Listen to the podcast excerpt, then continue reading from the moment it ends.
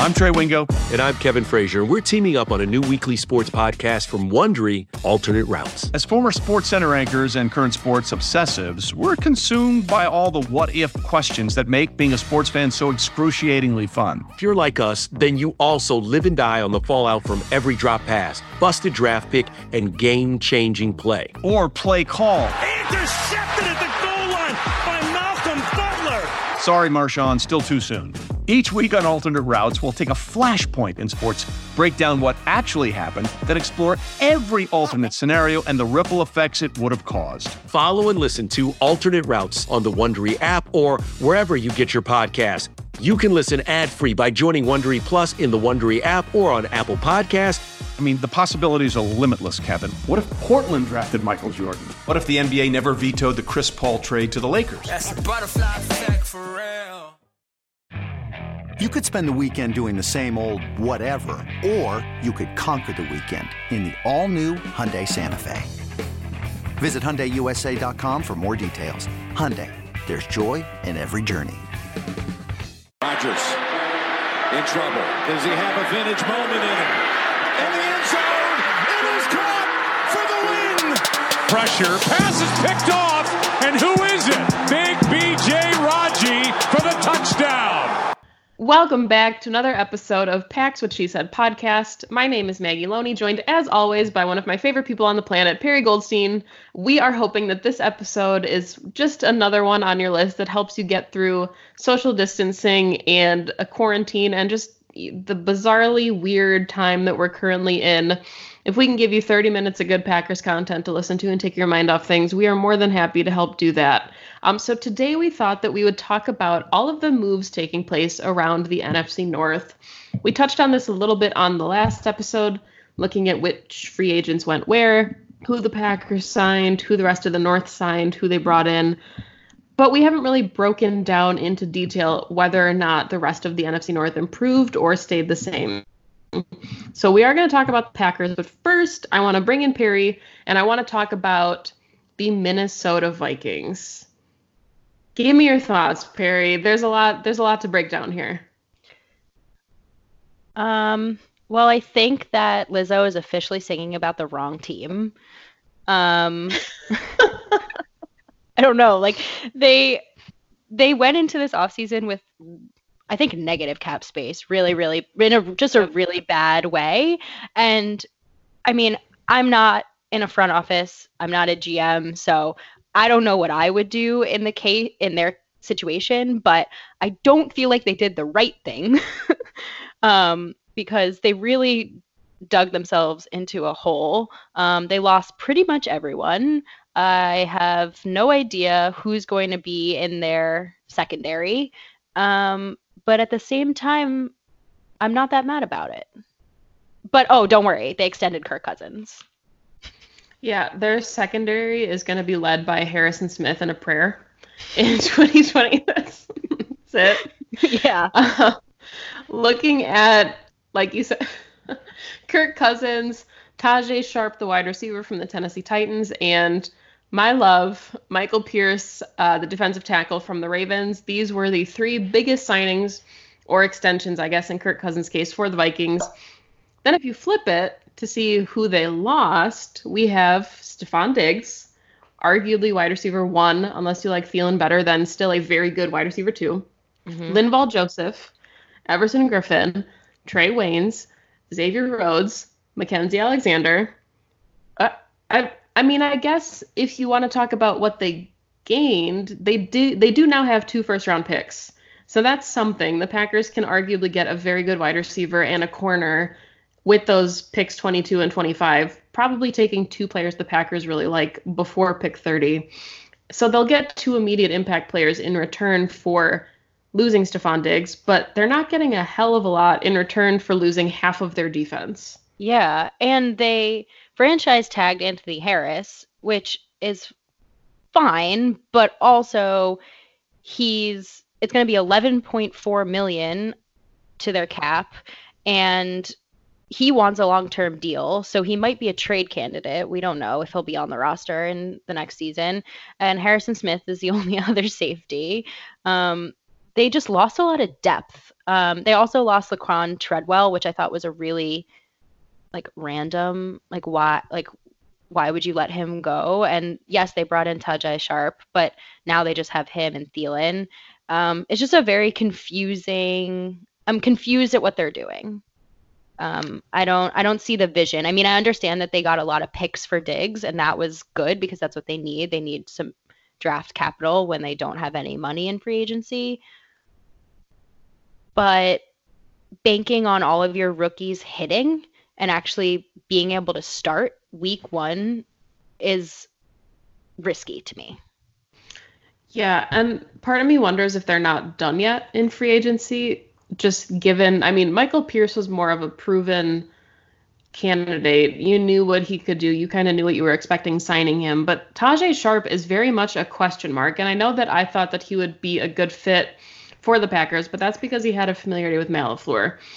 And while I do think that he's a developmental player, he still he still has, you know, really good yards after the catch, great passer rating when he's targeted you, he's kind of a question mark. And there's no argument that Stefon Diggs has been a much better player. And maybe it was a situation where the Vikings felt like they needed to let go of him because he was being a problem and he, you know, had tweeted so many cryptic things about being a trade candidate that eventually the Vikings felt they had to move on and it was beneficial to both parties.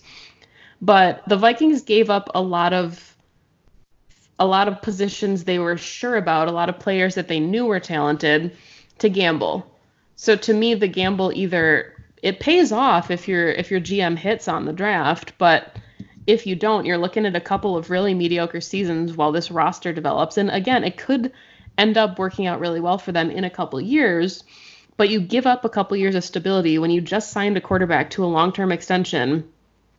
When you're in win now mode, signing a quarterback to that kind of money and then you lose your whole defense, it's all just very questionable as to kind of where they're going from here and they're a defense first team. Like defense is usually what they bank on as being like the backbone of their team.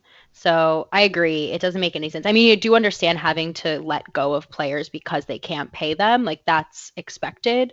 But this team feels so gutted. Yeah, I agree. It just, I feel like we're not done yet there. I think that there's more developing in that whole situation, everything happening in Minnesota. But as of you know where that roster sits right now, it just leaves a lot to be desired. And I know that as Packers fans, we should probably relish in that that there's a lot of influx, but it just feels like there's unfinished business in Minnesota, and I'm waiting to kind of see where things go from here. Because if they're really relying on nailing the draft, that's a lot of chips to just kind of push and hope that it's a big payoff. Um, speaking of really big payoffs that were, you know, are massive gambles, let's talk about Nick Foles and Jimmy Graham and the Chicago Bears. Yeah, the Chicago Bears are another team in a very different way, actually, the opposite way, that is also confusing to me about what their vision is and what they're doing. And you know, this is funny because we're so biased talking about this, but like they they're just spending a lot of money on people that I'm very confused about. So like they extended Danny Trevathan, okay, makes sense. He's been, you know, essential to their team. He but he's almost 30 and that sent Nick Kwiatkoski to the Raiders and they also lost Pierre Louis to Washington. Um, so I get the Danny Trevathan Trevathan thing, but he has been injured and hasn't played a full season since like 2016. Um, they signed Robert Quinn, but that was also a massive deal. Um, so good player on the older side, massive money, but that also made them release Leonard Floyd. So I feel like there's this trend, like with the Jimmy Graham signing and with Nick Foles, like they're signing all these older players to massive money and losing all these younger guys that like Kwiatkoski who is farther down on the depth chart but proved himself that you'd think they want to keep that they could potentially keep with a little less money it just I don't like I said I just don't see the vision I don't really understand what they're doing We'll be right back with more Packs What She Said in just a couple seconds. Co host Perry Goldstein had to answer the door because her alcohol was being delivered to her apartment. So just grab another beer, grab a cup of coffee, grab a cookie, and get ready for Packs What She Said, episode 8, part 2, in just a couple seconds. Thank you. All right. Um, but the Bears to me feel very much like the Los Angeles Rams circa 2018, where they had a young quarterback. They were throwing money at the wall to see what stuck. They were bringing in massive amounts of talent to surround this young quarterback, hoping that they could get into the playoffs and make a push at the Super Bowl. We saw how it ended up for the Rams. They got really close. We saw the double doink that ended the Bears' chances.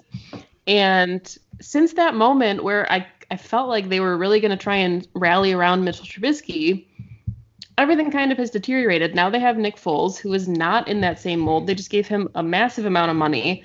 Um, you're not paying Nick Foles that kind of money to ride the bench. So either there's a quarterback controversy controversy. I don't know what happens with Mitch Trubisky if maybe he becomes trade bait somewhere as a former second pick in the draft. Who Um, would but trade for Mitch Trubisky? Seriously, I would love to know who would want him. I don't know if you've seen the Dolphins or the Texans front offices, but there's a no. But if the the Texans got really lucky that they have Deshaun Watson and not Mitchell Trubisky. Seriously, though. But I mean, you know, you then you bring in talent like Jimmy Graham, and that's not a knock against Jimmy, but it's it's just more of a a question mark as to if your goal now is to make a playoff push with guys like Khalil Mack on your roster who are taking these mega contracts, mega millions of dollars. The talent you're surrounding to make a playoff push is not necessarily like top tier high profile signings. Like at least when the Rams did it, their defense had just about every name brand player under the sun, every household name that they could think of. Their their line was stacked, both sides of the ball. They had Todd Gurley when he was still on a decent contract. The other thing about the the other thing about the Bears is that like okay, with the Vikings, sure they had to get rid of a bunch of you know really good players because they just couldn't afford it. Like the Bears could afford it. They just have allocated their money elsewhere. And then unlike again, unlike the Vikings who are like, okay, you know, we're just going to put all of our stock in the draft. We've got like a ton of picks. We've got two first rounds. The Bears only have 7 draft picks. So it's not like they have you know, a lot to look forward to. They have to choose these picks like very carefully, which we know they won't. So it's just again like I don't I I see it going into deterioration. Um that's not me like wishful thinking. It's like me saying like the this team does not it's worse than it was last year and it was worse last year than it was the year before. Yeah, and not having any first round picks is pretty significant when this is such a loaded class at the positions that the Bears are looking for. You know, what do they need? They need a wide receiver now to replace Taylor Gabriel. They also need offensive line help to replace Long's retirement. And just kind of where this draft is really heavy and fruitful, the Bears likely won't see any of that. So it's just it's really interesting to see kind of where they're at now. Mm-hmm. I would I would think that they have to be done because they don't necessarily have the cap to continue spending money, but the roster feels so unfinished that relying solely on the draft is They can't rely on the draft. right. don't have the picks to rely on the draft. The other thing that I noticed when I was looking into them is like their secondary is also super weak right now. Like they signed Deon Bush, who I had never heard of, but he's a safety. And their only other safeties on the roster, you're gonna die, Maggie, is Eddie Jackson and Kentrell Brice. like Eddie Jackson is amazing, but he can't play both. Eddie Jackson is amazing. Yes, he's a fantastic safety, but like he's only one person. Right. And then on the opposite end of him is Kentrell Brice. And Packers fans are very familiar with the disaster of Kentrell Brice when he is on the field. So let's talk about, you know, the NFC North secondaries. In in Minnesota, you have Harrison Smith in a prayer, and then in Chicago, you have Eddie Jackson in a prayer. Um, but moving a little east, I guess I guess it's e- it's east from where I am. It's west from where you are. Yeah. to the Lions of Detroit, Michigan. Um, they're doing that thing where Matt Pat- Matt Patricia just wants every person that was ever associated with the, the Patriots to come to Michigan. Uh, they signed Jamie Collins, Danny Shelton, both formerly with the Patriots. Uh, brought in an offensive tackle, uh, and then they also signed Desmond Trufant, which is a decent pickup, but lost a lot of help along their defensive line, which I'm sure they're hoping Danny Shelton can replicate some of that. Gave up their best corner in Darius Slay. One of the best Uh, corners in the league. I, like top, he's one of the top. Like he's not someone that you would expect to trade away. Right. So I, I don't know if this is just, you know, further evidence that pick three in the draft is going to be a corner. It's kind of how it feels. I don't know why else they would do it. But then they also traded away or uh, let walk A'Shawn Robinson, Snacks Harrison, and we haven't heard a peep about Mike Daniels, whether he's returning or not. So I don't know if somebody like Isaiah Simmons would be in play for them at three. But again, some questionable moves being made around the rest of the NFC North. Yeah. I guess if if the Browns are the what what what do they call the Browns? The the Packers of the The AFC North. Yeah, the AF the Packers of the, then the Detroit Lions are the Pats of the North. um yeah, I mean they're also a little bit confusing because they signed that um, guard that I'm not even gonna try to pronounce his name um, for like fifty million dollars, which I was like, what? And then, yeah, I, I I don't know. And then they signed Chase Daniel from the Bears for thirteen million dollars, which I thought was a lot of money for a backup, but again, they lost Jeff Driskel, but Blough is still around, so maybe maybe Blough will be be backup number two. Um, um, they did sign another corner, Tony McRae, but he's in no way, shape, or form, you know, a starter.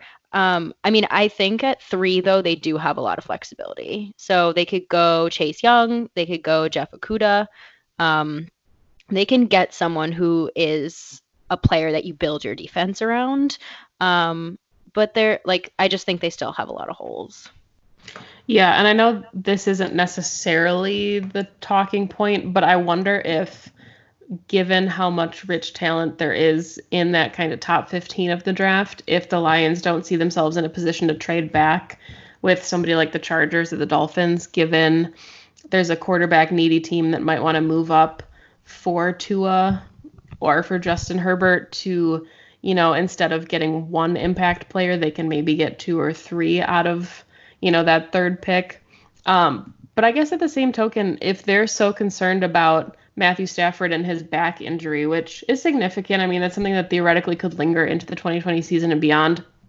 If they felt like they needed to spend big money to go after somebody like Chase Daniel as an insurance policy, well, what's to say that they don't take Tua at pick three? So I don't. There's just. I know that this kind of the theme of the show is to say that the rest of the NFC North is in flux, but that's really how it feels. And the Lions again making some really interesting decisions as far as roster building, where they're prioritizing like different positions on the roster. Yeah. I don't think they've done I think of all the teams actually, but you know, of the three, they've actually done a decent job with their offseason. Like Desmond Trufant's a pretty decent signing.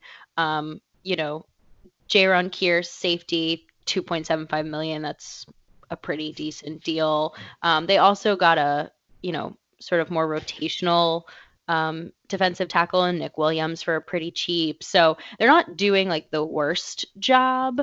Um, but at the same time, you know, and they have, I think, the most flexibility in the draft. I don't know how many picks in total they have.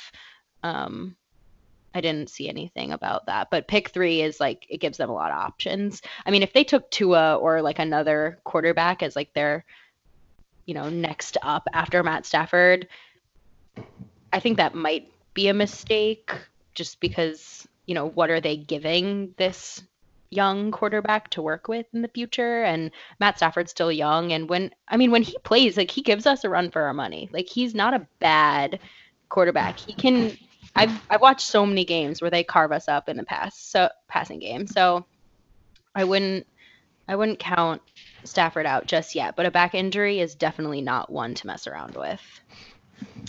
So we kind of broke down the rest of the NFC North, and now let's shift gears to talk about the Packers and where they made some moves, where they lost players. I know that on last show, we kind of joked that the Packers ended up treading water and they still made out as, you know, ahead in the rest of the North. So they, they lost Blake Martinez and BJ Goodson, but they gained Christian Kirksey. So I would just, you know, cross that off as far as position.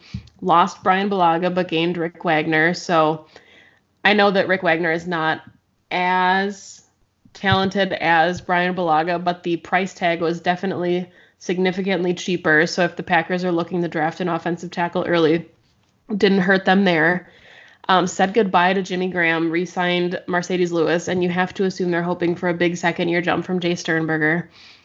Um, and then they got rid of Geronimo Allison and Ryan Grant, and they signed wide receiver Devin Funchess. So if you kind of look at the moves that are being made on the roster right now, with where the Packers have re signed talent, where do you think this roster sits? And I guess what do you think are maybe the biggest positions to focus on either going into the draft or even if there's any other free agent you'd want to sign before the draft? Yeah, I mean, when you look at it, I feel like we came up somewhat even. Like, we definitely hit our positions of need. We got guys that may not necessarily be better, but they're not worse and they're less expensive. Um, I'd say that like yeah, I just feel like we kind of broke even and are just younger, which is a good thing. Um, I think it doesn't change what we need in the draft. I still think all of the positions of need are still ones that we'll take. Um, but that kind of is our pattern, right? Last year we signed the Smiths. We still drafted um, Rashan Gary. Like it's not, you know, we signed Jimmy, but we still drafted Jace. You know, we usually double up in that way. Um, I'm still waiting for Tramon. I'm still waiting to know. Because then, you know, if if we don't bring Tramon back in all seriousness, like we do need a slot corner, whether he's already on the roster or we draft him. I'm not sure. Um, so I think like not much has changed. I expect the draft to go the way I thought it was going to go before free agency. Um, I'm excited about all our signings. I'm trying to be positive about it. Twitter was all up in arms about Funchess last night. Um, I mean, so up in arms. I kind of get it. I mean, he's definitely a little bit of a wild card, but I tend to trust our front office. Yeah, and I think an important thing for Packers fans to remember is Brian Gutekunst definitely made a splash in 2019. Like, there's no denying that. He signed four huge street free agents who were 26 year old ascending players that were earning those huge second contracts. And he was some, they were all players that Gute thought their arrow was pointing straight up. Because you do that once does not mean that that's sustainable for every single season. And teams that are typically doing that are teams that have a lot of roster turnover. Their cap space is a nightmare and they're never actually in contention. So for the Packers to have kind of a quiet 2020 bodes well for what they'll need to do in 2021 when they have guys like Kevin King, David Bakhtiari, Kenny Clark, Corey Linsley, Aaron Jones, Jamaal Williams. Yep. yep. You know, yep. Letting guys like Kyler Fackrell and BJ Goodson and Blake Martinez walk in 2020 sets them up to be more successful retaining the guys that they need to keep their roster intact in 2021. So yeah, you can, yeah. you can't always knock it out of the park, but I still think. But I think that... we did knock it out of the park for what we needed to do. We didn't have a lot of cap space, and like in free agency, you're not just thinking about this upcoming season. Like you said, you're thinking about the year after that and the year after that. And it's like, or at least a good GM is thinking about okay, what do I need for this season? And also, how can I set myself up to be successful in the seasons to come? And so, knowing that next year on the horizon, we have a ton of players that are starters that we rely on, that we need to resign. like, going crazy this season would be a mistake because it would set us up for failure later down the line. And I think the really hard part, like going into next season's expectations, the Packers made it to the NFC Championship game Like, there's no way for them to statistically get better unless they make the Super Bowl, lose the Super Bowl, win the Super Bowl. Like, getting to the Super Bowl is the only way that statistically you can have a better season than the Packers. So if you can look at this current roster and say that it's even on par with the roster that existed in 2019, the Packers are doing okay. And Yeah. you have to factor in that they'll have impact players in the draft, whatever those players may be. And I know that, you know, people were mad about the Rashan Gary signing in 2019. If the Packers draft someone like Josh Jones as an offensive tackle and he doesn't start right away because of Rick Wagner, you still have to consider some of these players as signings for the future. So just because Rashan Gary didn't play a ton in 2019, he's going to make a huge leap this year. And now Kyler Fackrell's gone, so he has no choice but to play a significant amount of snaps and make an impact on the defense. So looking at this roster in comparison to the 2019 roster, I know that maybe right tackle is concerning. Inside linebacker, you have an injury history there. But if this roster is even on par with the roster that you had in 2019, and I know that that was a, an insanely healthy team that, you know, no teams get that good fortune to be that healthy all the time. But if you haven't had a significant drop off in talent, this roster is going to be able to compete. And adding one or two impact players in the draft this year and then surrounding this team with depth in case of those injuries, that's about all you can ask for before, like you said, they go into 2021 and they have huge priorities to take care of, like David Bakhtiari and Kenny Clark. Yeah, I completely agree. I mean, like I said, I tend to trust our front office. I think I think the decisions they've made were smart and um, you know, match the level of cap space we have, the needs that we have. Would I have loved to, you know, get a player like Cory Littleton? Sure, but that would have also sacrificed a few other players and you can't knock knock Gute for wanting to keep depth also. You can't just like lose, you know, we're talking about how the Bears and the Vikings and everyone they're all losing all these players. Like at least we've kept our depth chart and that if like you said there are injuries, we have people there that can step up. Um and I'm loving the Christian Kirksey signing more and more. I know you already loved him, but just like seeing him and his video about how excited he is, and he's like, Titletown, let's bring it back. Like, I just, I love the personality. Um, I don't know much about Rick Wagner, but I'm sure we'll get to know him. Um, Devin Funchess is a wild card, but I'm excited about it. I mean, Devin Funchess is better than Geronimo Allison. I'm just gonna like put that out there. Like that's definitely true. Um, so if anything, that is an upgrade. It's also an upgrade from Ryan Grant, who didn't even suit up. So, you know, Yeah, I think happens.